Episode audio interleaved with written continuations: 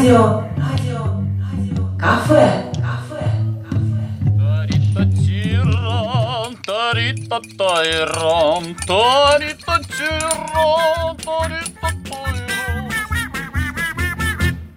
Дорогие радиослушатели, приветствуем вас в нашем радиокафе. Сегодня рассказывать о рецепте очень вкусном, сладком, сладкоежке. Добро пожаловать! Приготавливайте ручки, чтобы записать рецепт монастырской избы. Мы сразу скажем, что это вкусный тортик. Ну а рассказывать нам о нем будет Елена Висолаускас. Здравствуйте, Елена. Добрый день. Ну а все вы спрашивать будут Галина Дроздик и Марьяна Полозова. Здравствуйте. Добрый день.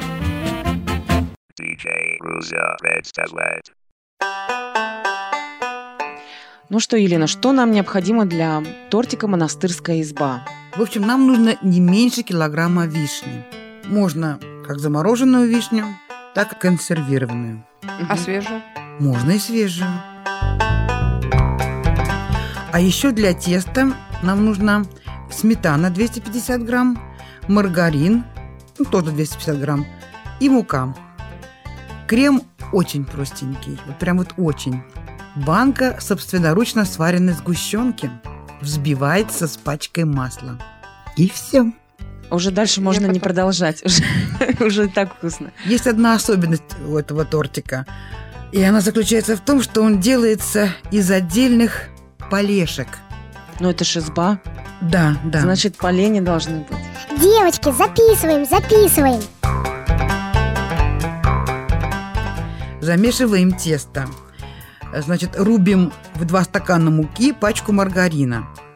Добавляем сметану. Все это вымешиваем.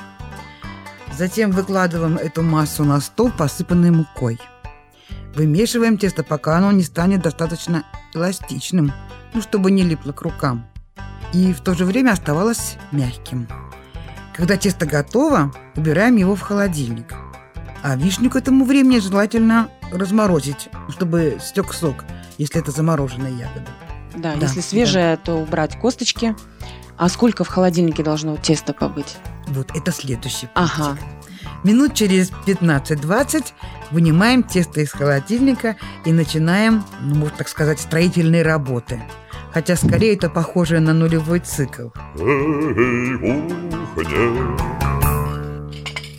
Мы начинаем делать бревнышки.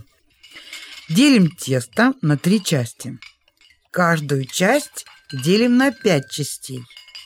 В нашем распоряжении оказывается 15 кусочков теста. Желательно, чтобы они оказались ну, более-менее одинаковыми по величине. Каждый кусочек раскатываем на полосочки, такой длиной, как ваш противень, шириной 2-4 сантиметра. В центр по всей длине полоски закладываем вишенки. По одной В ряд. в ряд. Такие по одному слову. По одной в ряд. И защипляем краешки. Понимаете? Да, да, да. Вот. То есть получается такая колбаска, внутри которой, Напичканы вишенки. да, да, да, плотно лежат вишенки. Да, да. Защипляем края, образуя тем самым настоящее круглое бревнышко. Ах, вот как получается бревнышко. Интересно. Обязательно защипываем торцевые части. Выкладываем на смазанный противень все это, все эти бревнышки наши. Того у нас получается 15 бревнышек. Точно. И выпекаем. Многие эксперты предпочитают выкладывать бревнышко швом вниз. Так удобнее для проведения дальнейших строительных работ.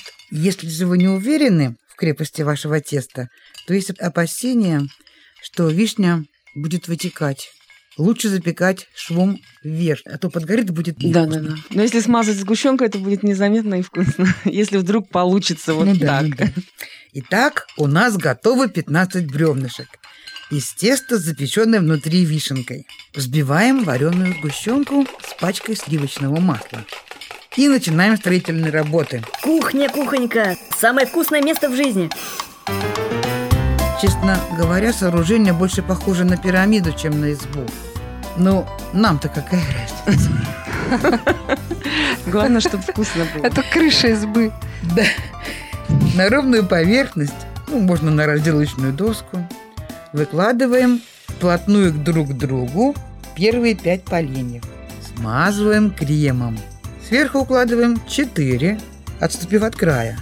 Потом 3, потом 2 бревнышка. Естественно, каждый слой промазываем кремом. А еще вопросик. Сгущенка, она же густая. И масло, если оно из холодильника, оно тоже густое. Его не надо, может быть, как-то растопить или просто, чтобы оно полежало мягким стало. А и Ни тогда в коем случае не растапливать, потому Нет, что... нет, нет. Нет. Значит, масло надо комнатной температуры, чтобы оно полежало и стало мягким, да? Конечно. Кладете в сгущенку, и оно само сначала комочками масла будет там, а если взять миксером, оно превратится в однородную массу. Все, значит, сложили, да? И теперь самое трудное.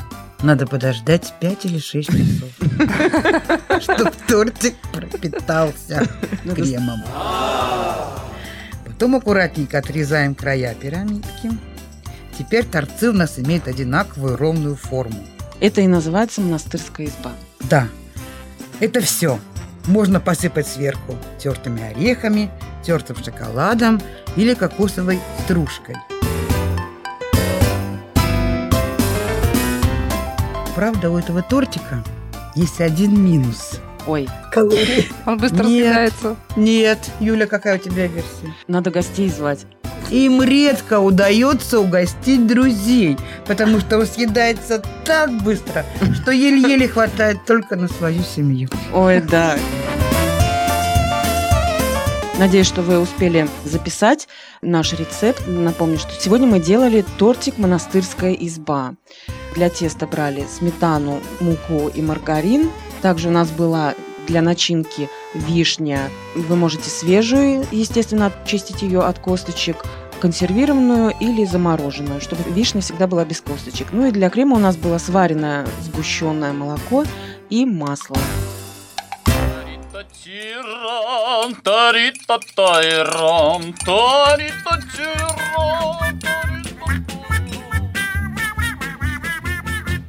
Надеюсь, что вам было все понятно. Нам остается пожелать вам только удачного приготовления.